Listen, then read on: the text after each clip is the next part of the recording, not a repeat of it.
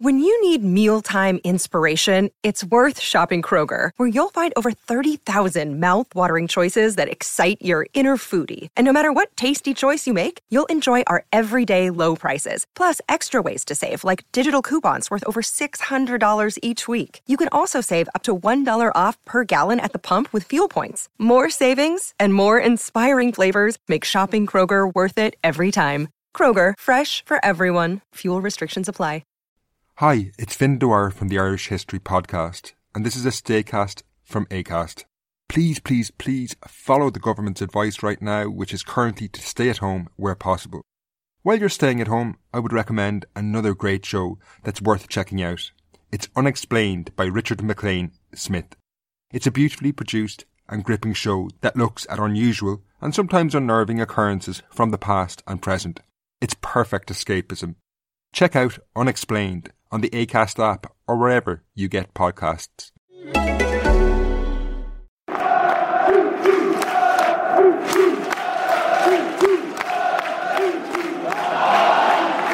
Welcome to the Everything is Black and White podcast. I'm Andrew Musgrove uh, and we're here with Chris Woff and Sean McCormick.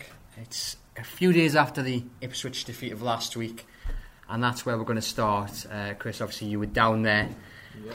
Just, just what went wrong? Well, it wasn't a good day at the office, that's for certain. I think that there was a bit of a mental hangover from the Friday night last minute goal against Ipswich. You could see the players from the start. Just it, it just seemed to, it did affect them a little bit, and I think that's what injury time goals can do. If you think about Friday, it wasn't just Newcastle's injury time goal. Huddersfield there was also that there was a four point swing in added time in the two games on the Friday. And Newcastle went from basically being up to suddenly they were in this position where now the, pressure was on them a little bit. And the five changes to the team I don't think helped. I can see why Rafa did it. He tends to do it when he has games in a short amount of time, but I don't think it helped.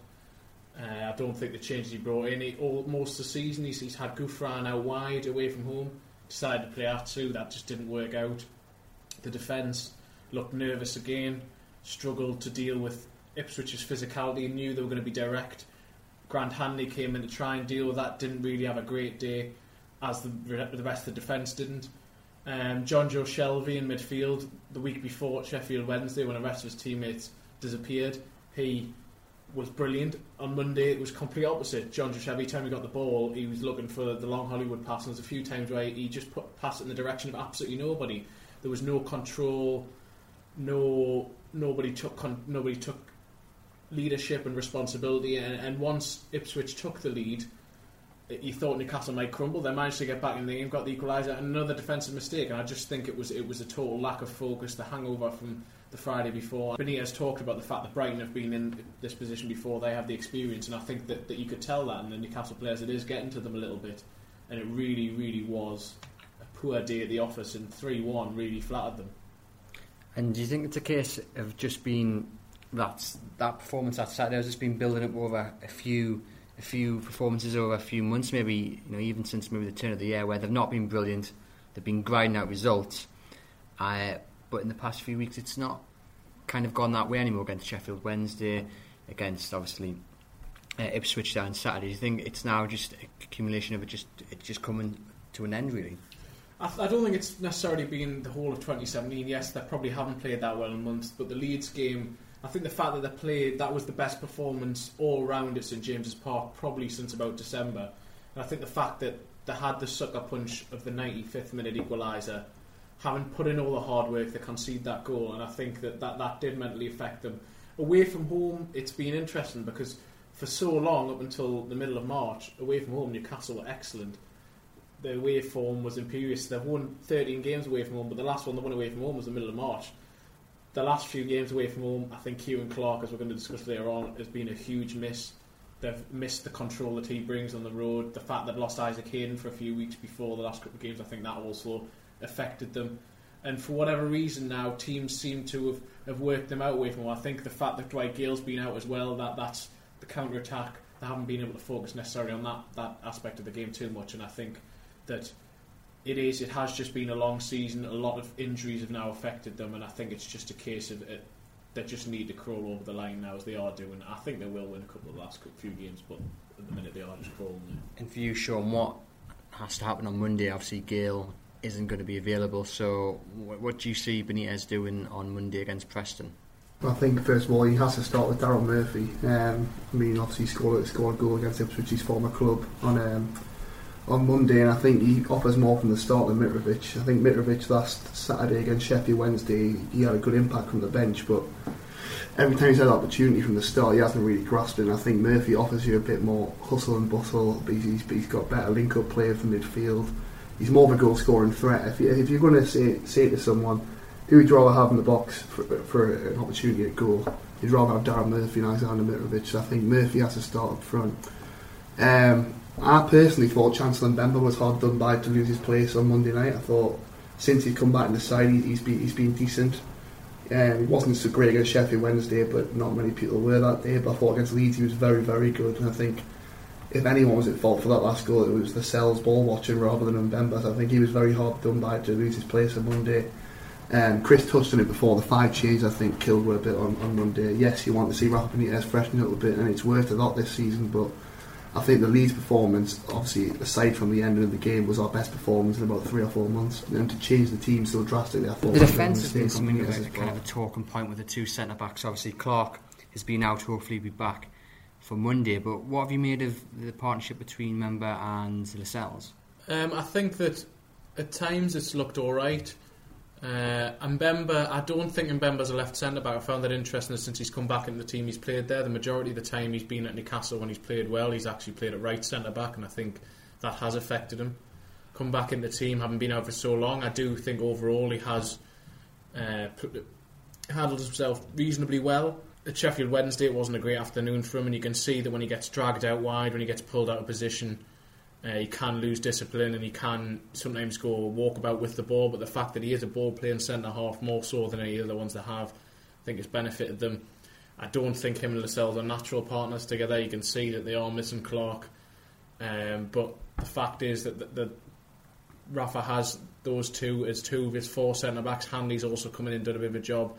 Benitez knew at the start of the season that they were the four centre backs he had, and Mbemba's been out of the picture for a, fairly extended period, mainly due to a few issues where Benitez doesn't think he's necessarily been carrying out his specific game plans. But he's done reasonably well in recent weeks. But I think the Clark has been a huge miss. There's no doubt about it.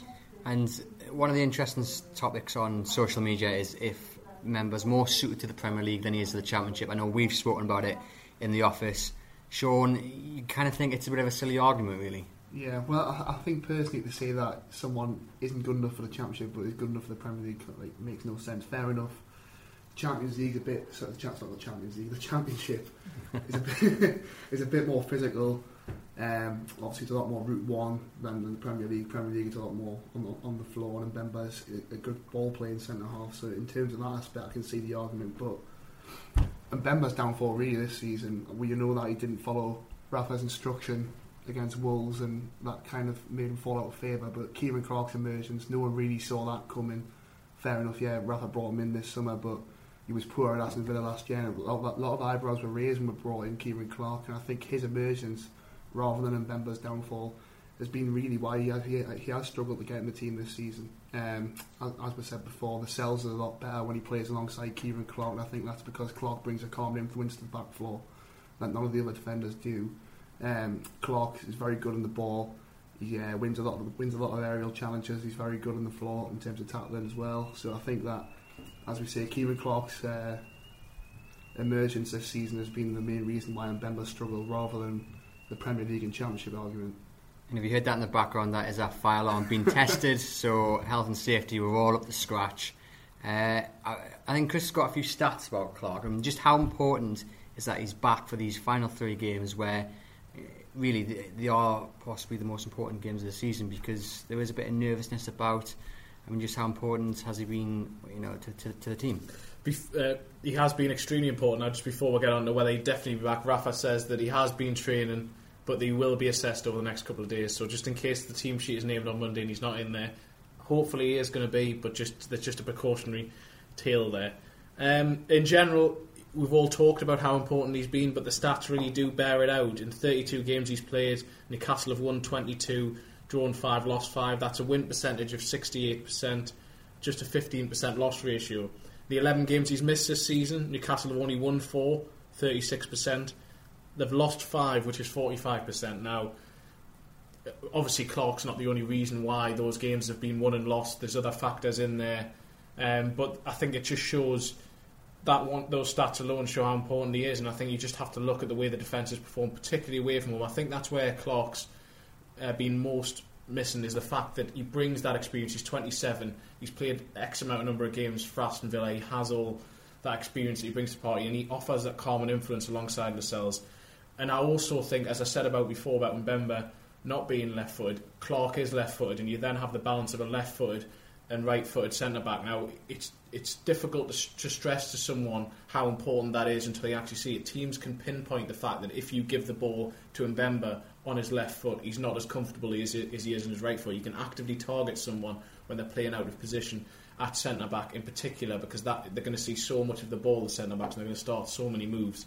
Um, but the, but I have to be honest, Clark when he was first signed last summer, I wasn't 100% sure about it. I, I was like I think a lot of fans and a lot of other pundits were thinking, don't really see that this one. He struggled for Villa last year, but he's been an excellent signing. Benitez obviously identified that he could bring something to the party, and I think that he really has been a focal point of why Newcastle have pushed to where they, they, are in the league, and he's very, very unlucky not to be in the PFA uh, Players Team of the Year.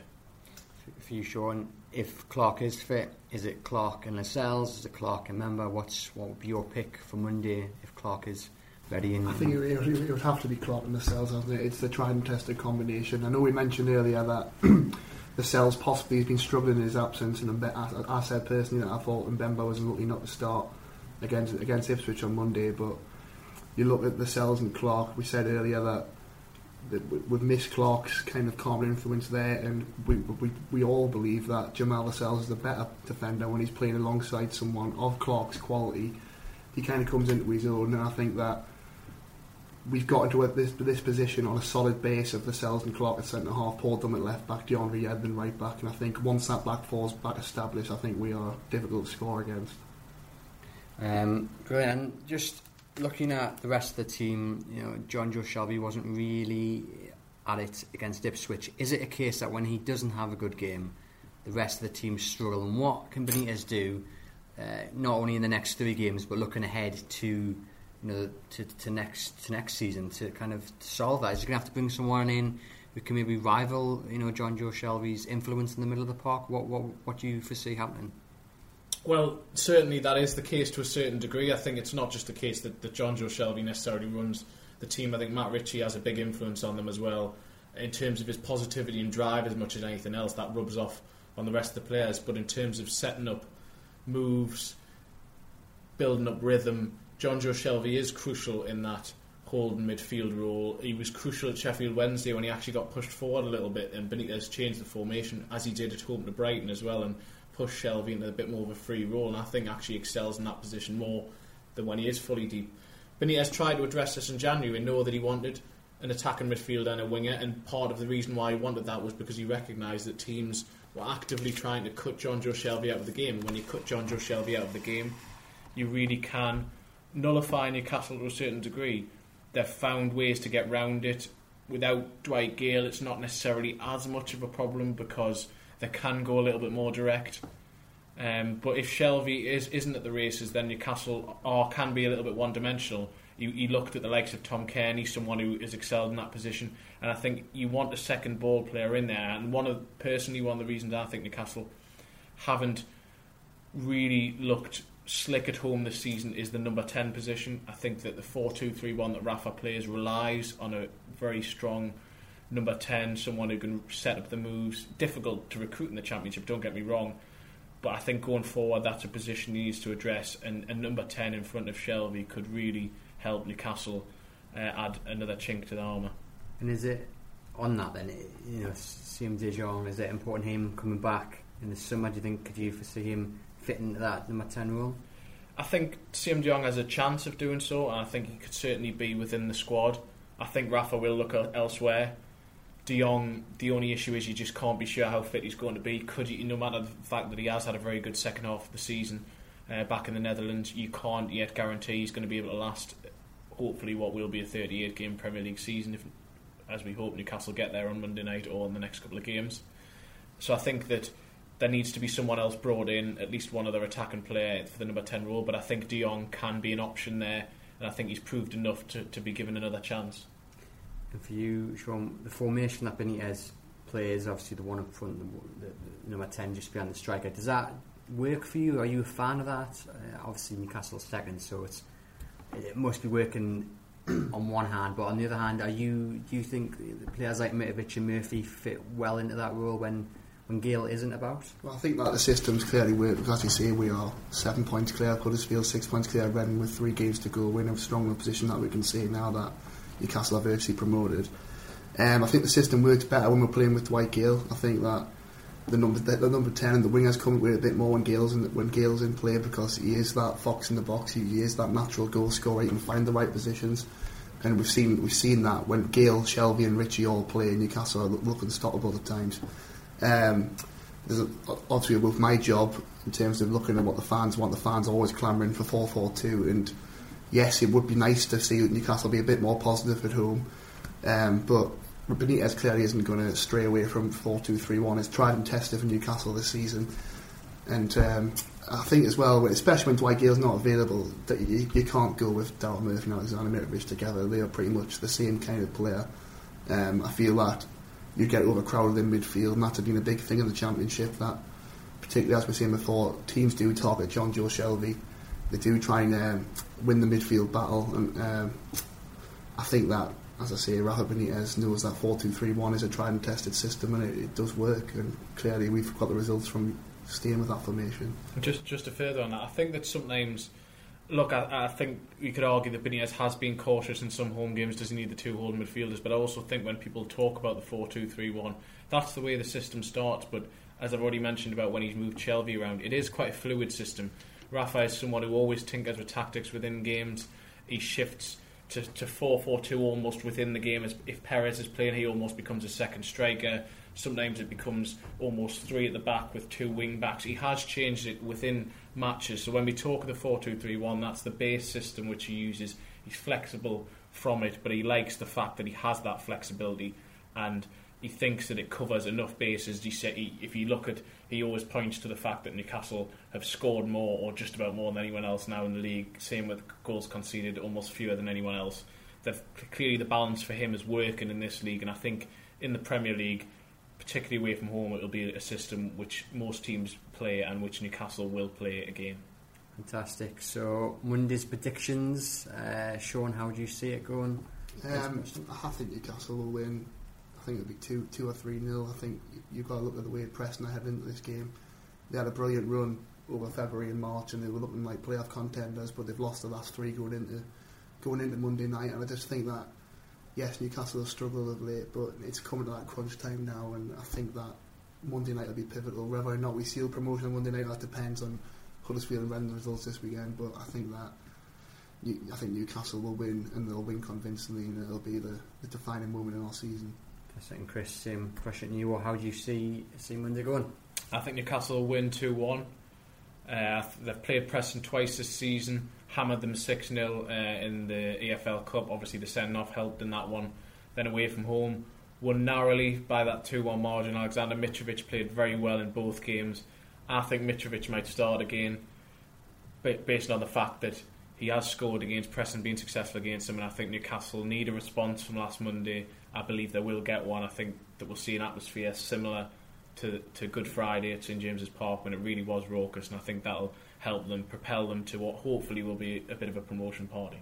Fantastic, and of course you can follow the, the game live on uh, the, Chronicle website on from on Monday. We uh, bring you all the build up and obviously the live action and all the uh, the reaction to the result. Where hopefully, like we say, Newcastle will win and take a step closer to the Premier League. Um, thank you very much for joining us here at the Everything is Black and White podcast. We'll be back next week. This is ACAST Recommends. Every week, we pick one of our favourite shows. And this is one we think you're going to love. Hello, I'm Geoff Lloyd, and I recently had a baby with Ed Miliband. A baby podcast, that is. It's a spin off of our show, Reasons to Be Cheerful. It's called Cheerful Book Club, and it's conversations with some of the best writers working in the world today. You'll really enjoy our chats with people like US broadcasting legend Rachel Maddow, literary giant Ian McEwan, and the Big Short and Moneyball author Michael Lewis. Feed your brain with ideas from the Cheerful Book Club. You'll find us on the excellent ACAST app or wherever else you get your podcasts. ACAST is home to the biggest podcasts from Ireland and around the world. Subscribe to this show and hundreds more now via ACAST or wherever you get your podcasts.